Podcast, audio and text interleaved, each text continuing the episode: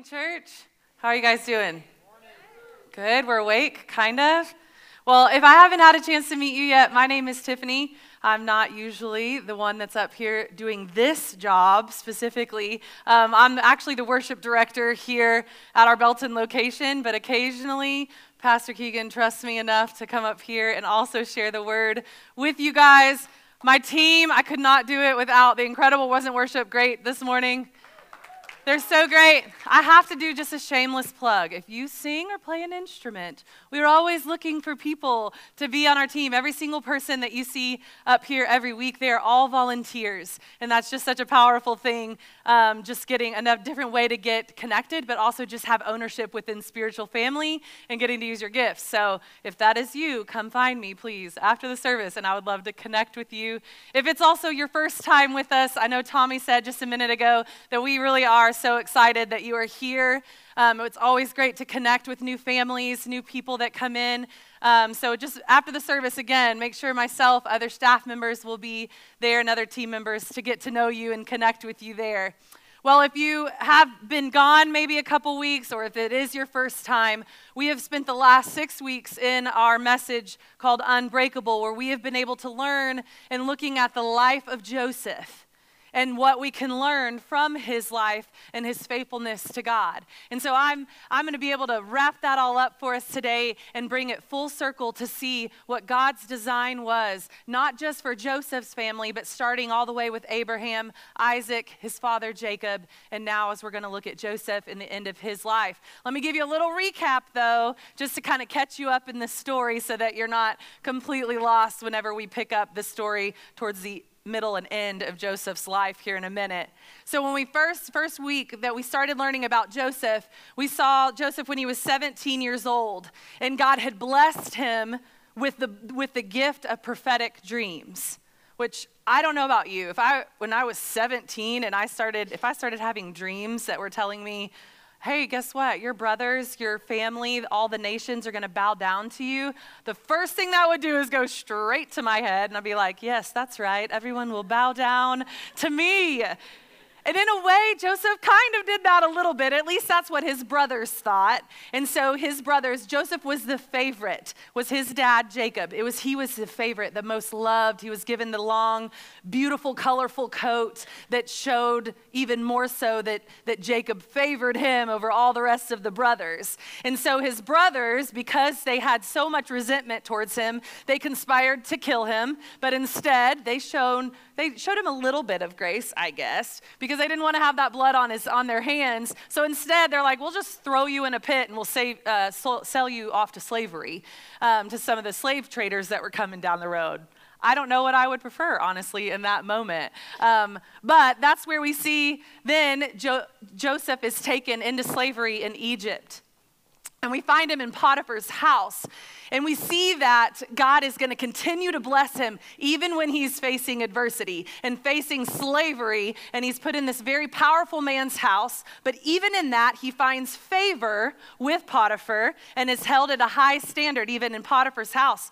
But Potiphar's wife makes some advances to him. But Joseph, he was a godly man. He ran the other direction. But even though he did that, he was still wrongfully accused of, uh, of taking advantage of his Potiphar's wife's advances, and he was thrown into the darkest prison that you could be. And you'd think at that point, surely God, where are you? Right? Where's your faithfulness? Why did you even give me these gifts that I have? Well, we see that when he is even in prison, he finds favor with the prison warden. And he's able to interpret some dreams, and he thinks at that point, this is my ticket out of here. God, uh, you're going to use me to interpret these dreams, and then I'm going to get out of this prison that I don't even deserve to be in. But he was wrong, and he stays there. And then we see the next week when we're learning that the whole story flips upside down. And he has the opportunity to go before Pharaoh himself, interpret dreams, two different dreams for Pharaoh. And in those dreams, he's able to give warning to Pharaoh that this famine is coming. And Pharaoh listens.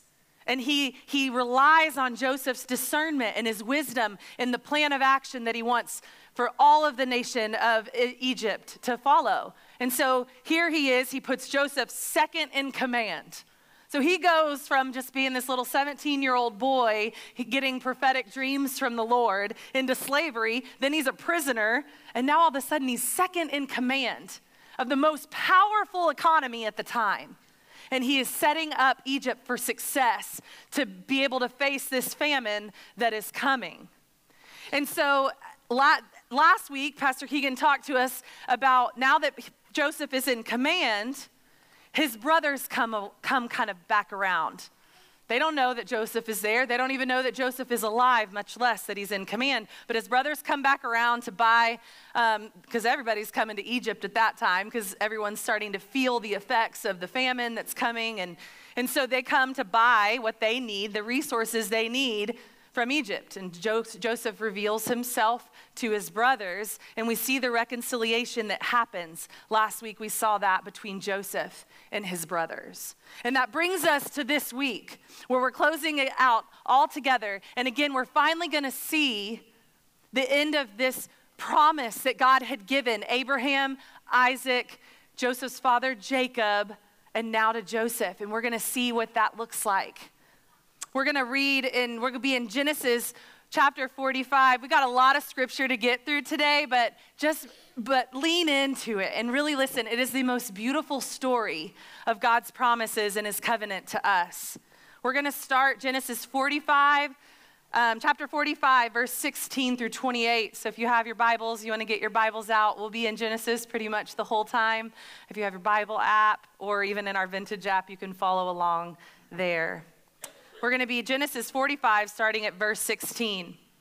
It says, When the news reached Pharaoh's palace, Joseph's brothers have come. Pharaoh and his servants were pleased. Pharaoh said to Joseph, Tell your brothers, do this. Load your animals and go back to the land of Canaan. Get your father and your families and come back to me. I will give you the best of the land of Egypt. You can eat from the richness of the land. You are also commanded to tell them, do this take wagons from the land of Egypt for your dependents and your wives, and bring your father here. Do not be concerned about your belongings, for the best of all the land of Egypt is yours. The sons of Israel did this. Joseph gave them wagons as Pharaoh had commanded, and he gave them provisions for the journey. He gave each of the brothers changes of clothes, but he gave Benjamin 300 pieces of silver and five changes of clothes. He sent his father the following 10 donkeys carrying the best products of Egypt, 10 female donkeys carrying grain, food, and provisions for his father on the journey. So Joseph sent his brothers on their way, and as they were leaving, he said to them, Do not argue on the way. So they went up from Egypt, and they came to their father Jacob in the land of Canaan. They said, Joseph is still alive and he's the ruler over all the land of Egypt. Can you imagine what Jacob was probably feeling in that moment? He was stunned, and he didn't believe him at first. But when they told Jacob about all that Joseph had said to them, and then when he saw the wagons that Joseph had sent to transport him, the spirit of their father Jacob was revived. Then Israel said, Enough! My son Joseph is still alive. I will go see him before I die. How incredible is that? We're going to look into that even more about what that reunion looks like here in just a moment. So we see that in our story, Joseph now has invited his entire family to come and to live in Egypt to, as they prepare for this famine, to protect his family and to be able to grow and be fruitful, and that his family will be protected for generations and generations because of Joseph. And it's not just like he said, Come live in Egypt. He said, Come live in Egypt, and I'm going to give you the best of the best the best land that you can have, the best products that you can have, the best clothing everything. And so that is where we see, we're going to see a couple, well, several, seven different moments in this next story that are very important to remember as we close out this story. The first one is Jacob's prophecy about Egypt. And just a little bit, we read earlier in the scripture we just got finished reading, it talks about Israel and Israel's son, just so that you aren't confused, because you will see Jacob and Israel used interchangeably throughout scripture. And Israel is the God given name to Joseph as Joseph is walking in faithfulness and fulfillment with Jesus, with God during those times. So, Genesis 46, 1 through 7. It says, Israel, also Jacob, set out with all that he had, with all that he had, and he came to Beersheba, and he offered sacrifices to the God of his father Isaac. That night, God spoke to Israel in a vision. Jacob, Jacob, he said, and Jacob replied, Here I am. God said, I am God, the God of your father. Do not be afraid. Do not be afraid to go down to Egypt, for I will make you into a great nation there. This is important, this next one. I will go down with you to Egypt, and I will bring you back. That is so key in this prophecy that Jacob hears. Joseph will close your eyes when you die.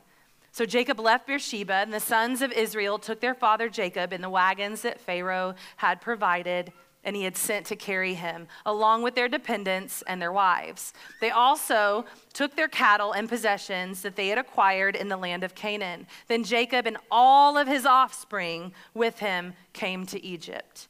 His sons, his grandsons, his daughters, his granddaughters, indeed all his offspring, he brought them, brought with him to Egypt. So we see in this prophecy that Jacob receives a word from the Lord. And it wasn't just the word that he was going to reunite with his son, but also he gets to look into the distant future. And that part in the verse where it says, Go into Egypt, I will go with you, but I will also bring you out. And that's prophecy of what is to come, that eventually they will go to Egypt, and we'll look at that in a little bit but that God is promising to bring them out of Egypt and into the promised land. And Jacob has a vision to see that. And what does it do? It gives him hope. Of course, it gives him hope. If God Himself says, I'm going to be with you every step of the way. And so that is what we see during this time. And then we get to look at Joseph and how he's reunited with his father. Listen to this. It is the most beautiful. I can just picture it in Genesis 46, 28 through 30. It says, Now Jacob had sent Judah ahead of him to Joseph to prepare for his arrival in Goshen. When they came to the land of Goshen, Joseph hitched the horses to, the, to his chariot and went to Goshen to meet his father Israel. Joseph presented himself to him. He threw his arms around him and he wept for a long time. Then Israel said to Joseph, I'm ready to die now because I have seen your face and you are still alive. This for me, it hits, it hits even more close to home, I feel like. My husband, he's active duty Army right now. And um, of course, we go through all the times with him being away. He was just gone for six weeks um, and has been back now for about a week. And even whether it's six weeks he's gone, a week, sometimes nine months, 12 months, that moment when he comes home. And of course, it always means so much to me, but to see our three kids and the way, oh, sorry, the way they light up when they see their daddy in person.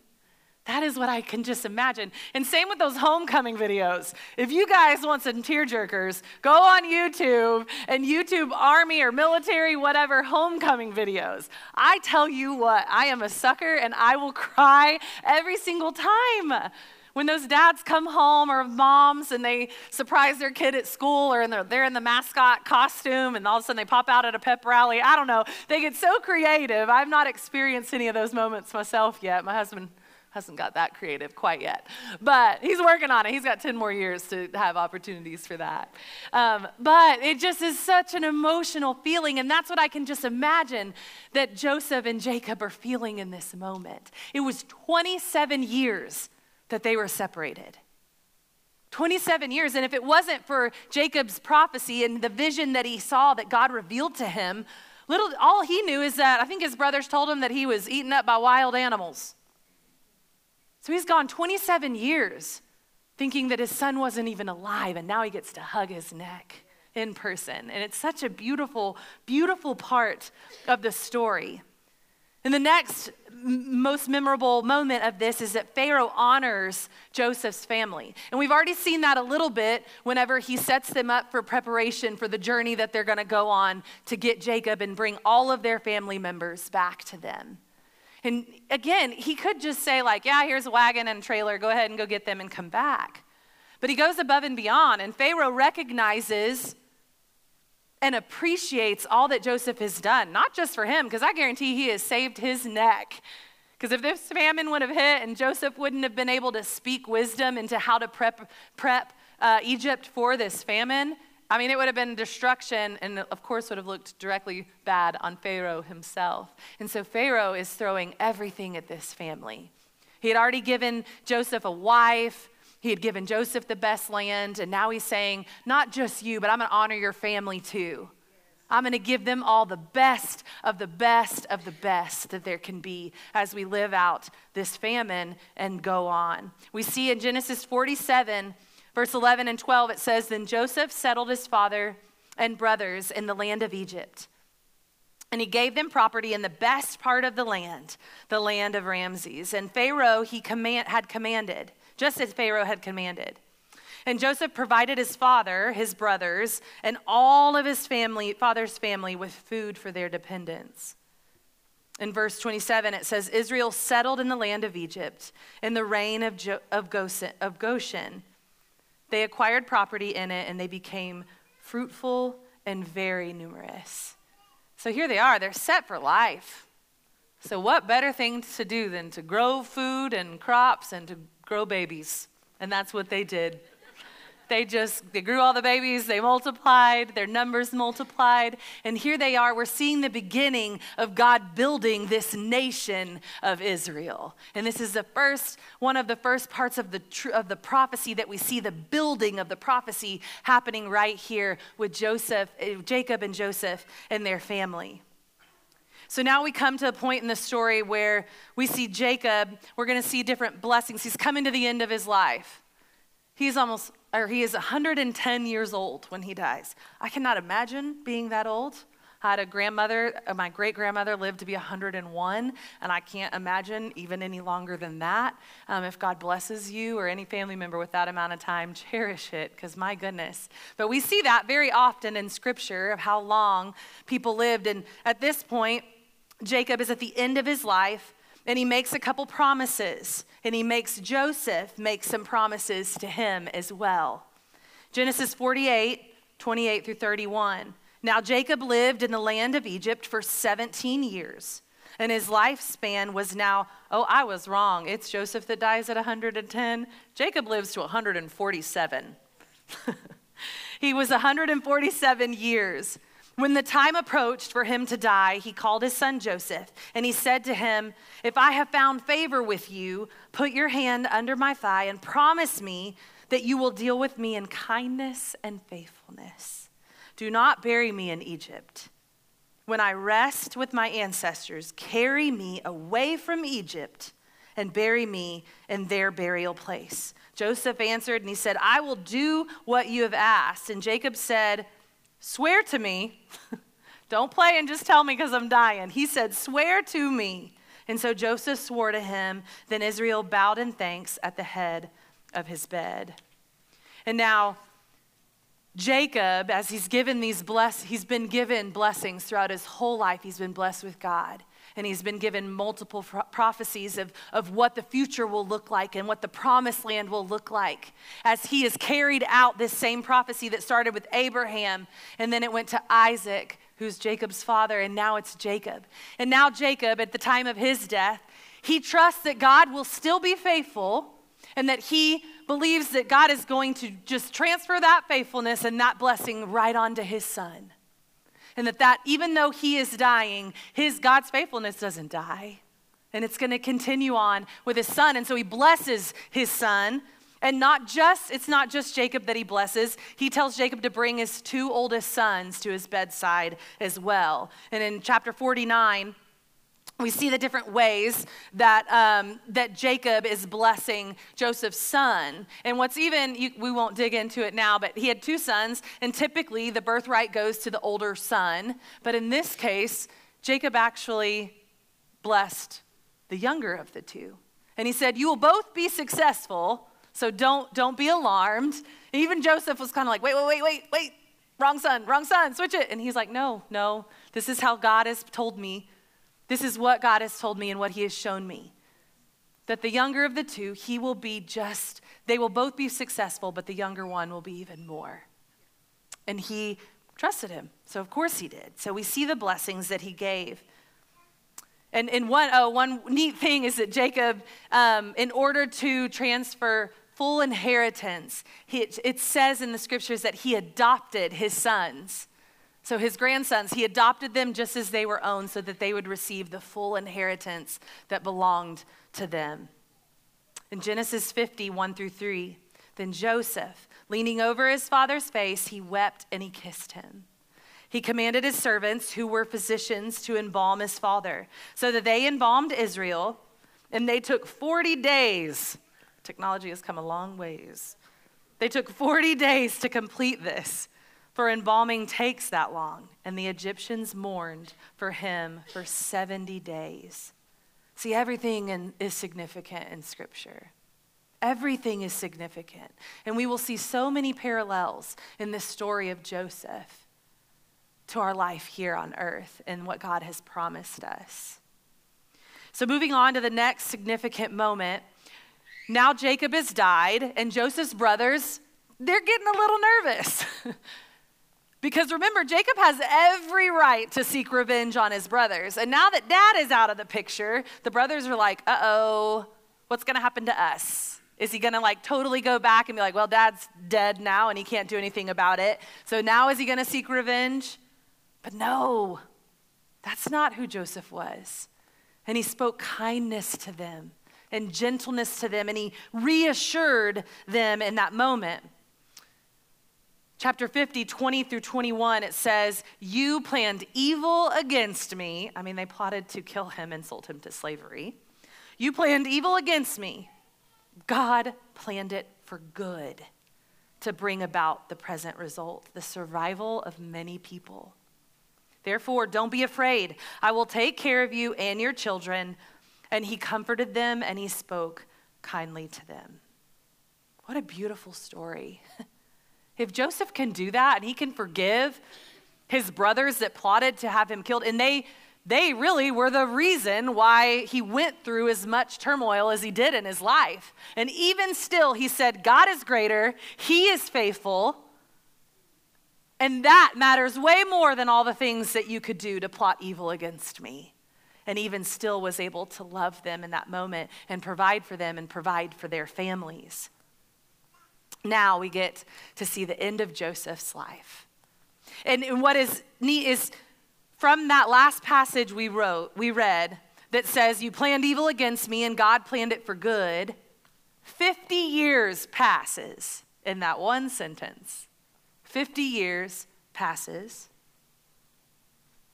And we see what happens at the end of Joseph's life.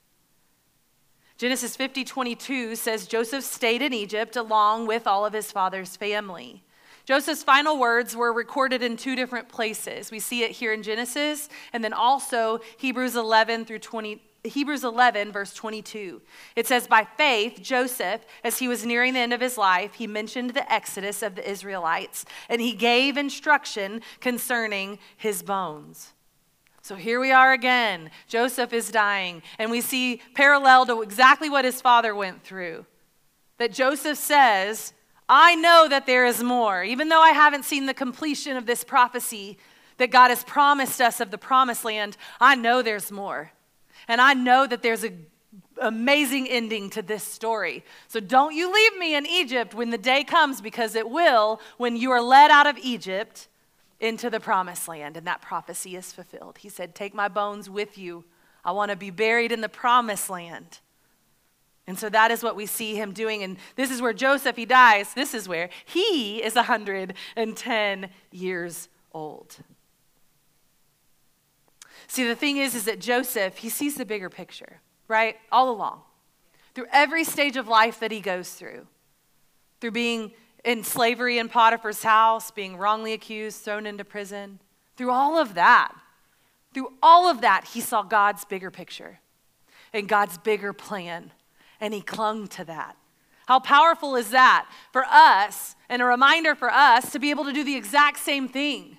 That when we're going through whatever it is, because we will go through some things,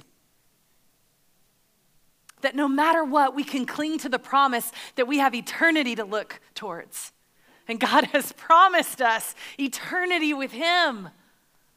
If that doesn't set things in perspective, I don't know what else could of what we have to look forward to. And the thing is, is that when, when Joseph was telling them, take, he made his brothers promise, just like Jacob did with him. He made them promise. He said it multiple times. He said, Take my bones, take them to the promised land when that time comes. The reason that he did this is because it would become a testament to God's faithfulness. And it would be a testimony for generations to come. See, there was no earthly reason for anybody to expect that that could happen. Because reality is is they were set for life. Pharaoh had set them up, years and years had gone by. They had been fruitful, they had grown their families. We have now seen generations. But there's still more. And, and they became very comfortable. Who wouldn't? They've acquired all this wealth, they have a lot of family. So, was Egypt good for them? Yes, it was, because, I mean, it saved them from mass destruction during the famine, and it allowed their families to grow. But was Egypt good for them? Also, no, because it's not where they were meant to be. And it's not where they were going to stay. That was not what God had for them. And how could Joseph be so sure about the future? Because God had revealed it to him, just like he'd revealed it to Abraham, Isaac, and to Jacob. And we see later on in Exodus where Moses, it says that Moses took the bones with him when the Jews left Egypt. It happens. Now, it is years and years and years and years before we get to that, but it happened. God's prophecy is being fulfilled. To sum up Joseph's whole life of faith, and listen to this because it is such a beautiful example of, for us here on this earth and what we might face in our life. So, this sums up Joseph's life beautifully. By faith, Joseph, when he was betrayed, he did not become bitter. By faith, Joseph, when he was tempted by Potiphar's wife, did not yield to temptation. By faith, Joseph, when he was forgotten in prison, did not turn away from God. By faith, Joseph, when he met his brothers, did not seek revenge. We see that Joseph's faith shone the brightest at the end of his life. He wasn't worried about dying. He wasn't worried that he didn't see the prophecy fulfilled. He said, By faith, I know God's going to come through and he's going to do exactly what he said that he's going to do. And again, this is setting up the, his descendants. They knew where Joseph stood because of this. And they knew what he stood for. And why is it so important? Because coming was slavery. Slavery is what was coming to his people. And the last moment, as we close these final moments, is that a Pharaoh arose who knew not Joseph. Exodus 1 8 through 10 says, A new king who did not know about Joseph came to the power in Egypt. He said to his people, Look, the Israelite people are more numerous and powerful than we are. Come, let's deal shrewdly with them. Otherwise, they will multiply even further. And when war breaks out, they will join our enemies, fight against us, and leave the country. So I'm going to set the stage real quick. There's a little story time that comes. Let's fast forward 100 years. And there's a little Hebrew boy and his mom, and they're in the house. And the Hebrew boy asks a question that is the most heavy on his heart. He looks at his mom and he says, Are we going to be in Egypt forever? Are we going to be bound to this life of slavery forever? And the mom wipes away the tears from her eyes and she points him to the box over in the side of the room and says, Look at that box over there. Do you see that? The boy says, Yes, I, I see it. She said, Go over there, look at it. So he walks over there, he looks, and she says, What does it say? It says, Bound for Canaan. He's like, Well, what does that mean, Mom? I don't know what that means. And he said, Your great grandfather. Those are his remains. And he knew that God will be faithful no matter what. And because of that, that gives us hope that we know we are not going to be here forever. Because God's faithfulness and the prophecy through Joseph tells them that they won't be. And it brought them hope, generations of hope. Joseph was in Egypt for 93 years. So sometimes when God tells us something's going to happen in our life, guess what? It doesn't always happen in our timing. And sometimes we don't even get to see the full fruit of what God promises. And why is that important? Because we said it earlier that when we die, that doesn't mean the promises of God die. They don't die with us. Our God is a God of the future. He has such big plans for us. So, what is our job then? In this life that we're currently in, what is our job? And that leads us, and as we close, stick with me for a few more minutes. This is so important. Our job is to leave a legacy. We have to leave a legacy. The first point of that that I want you to remember this morning is your faith is the greatest thing that you can pass on to your children and your grandchildren. Genesis 46, 27. And Joseph's sons, who were born to him in Egypt, two persons. All those of Jacob's household came to Egypt, 70 persons. The thing is, is that even though Joseph saw the great picture of God and the fulfillment of the prophecy that would one day come to be, in the promised land where they were meant to be. Even though after 110 years, it still didn't come to fruition. But Joseph knew. He knew that one day that it would. And so what did he do? And we saw on his deathbed when he said, "Leave my bones." That's that box, the hope that it brought. Because every time they looked at it, they could be like, okay, God, this really stinks right now the slavery that we're in, this situation that we're in currently, it stinks, but you have a bigger plan. And so he made sure that he was able to pass that on to his children, to his grandchildren, to let it be a testament of faith. I have three kids of my own, and I pray every single night with them. God, let me and their dad, let us be your light. God, that one day they would have the most beautiful relationship with you and trust fully on you. There is no greater joy as a parent. And even if you don't have earthly kids, you can still have spiritual family too. Right? So every person we come in contact, it is important for us to, to show our faith and let it be important in every single thing that we do. See, our life, it is not a race. It is, well, it is a race in some certain ways, but it is not a sprint, and it's not even a marathon, it's a relay.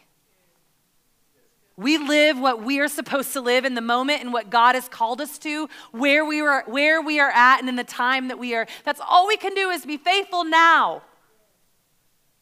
And then we hand it off to the next generation.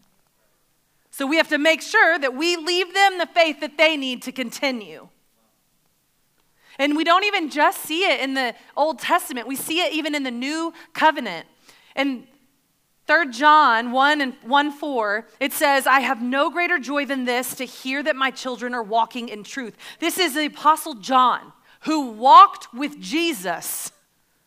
And even though he got to walk side by side with Jesus, he still said the greatest joy. He didn't say the greatest joy was walking with Jesus as an apostle, which I am sure that was a great joy. Even still, the greatest joy is to hear that my children are walking in truth. That's why it's important that your children see you every Sunday, making church a priority, making being in the Word a priority, that you're leaving that legacy of faith for your children. The next important thing to remember is don't become bitter in your old age. Abraham, Isaac, Jacob, and Joseph all promised the same prophecy and the promise of God. None of them got to see fulfillment. They had every right to be bitter when they died, but did they? No. Because they knew that there was a bigger story to be told and that God's faithfulness was not dying with them. He knew that it was going to continue. And the last one is that joy comes when you understand that God's work is bigger than you. Again, let that set your perspective when you face the hard times of life. It's not if, it's when. Know that there's a bigger picture. And what the world means for evil against you, God will work it for his good of those who love him. You've got to cling to that. Sometimes that's all we can cling to in this life. Here's the great goal is to have dreams so big that they can't possibly be fulfilled in your lifetime. Dream big. Dream eternal dreams that will have eternal impact. And again, I love the parallel that we see in this story. There's so many parallels of the promise that God gave us of the promised land, of getting to spend eternity with Him. And maybe you're here today and this is the first time that you've heard of this love and this promise that God allows us and gives us access to through His Son, Jesus. Or maybe Maybe you have committed to walk a life of faithfulness to God, but maybe you've strayed a little bit from that and you want to come back. Guess what? God is here. He is waiting for you to come. He wants to be able to give fulfillment through his faithfulness to you. He longs for that. He longs for relationship with you. So if that's you today, I want to give you that opportunity to come to God to sacrifice your life before Him, to get back on the right track with God. With every head bowed, every eyes closed at this time, I just, I want to encourage you to really search your heart. Are you leaving a legacy for your children? A leg, an eternal legacy for your children. And even if you haven't had it modeled for you, you can say today and let it start with you today. You're the start of that new legacy.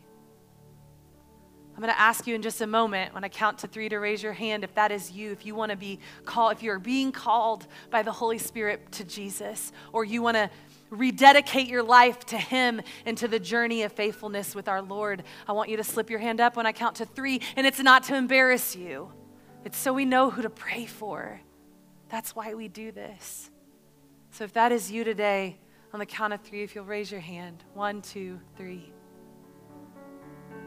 God is here with you. He is faithful. He sees you. Thank you for your hands. If today's the day that you're coming back for Him, God, I want to leave a legacy. Amen. At this point, with all heads still bowed, I want everybody to join together with those that rose their hand. We're going to pray in agreement with them, believing from the bottom of our hearts that God, through his son Jesus, can bring true life change to us. If y'all will, everybody repeat after me as we pray Jesus, I give you my life. Thank you, Jesus, for giving me yours. I believe you love me. I believe you care so much for me that you died for me on the cross so that I could be forgiven. You rose from the dead so that I could live forever with you. Help me, God, walk every single day, step in step with you. My life is yours. In Jesus' name, amen. Amen. God be with you. Thank y'all.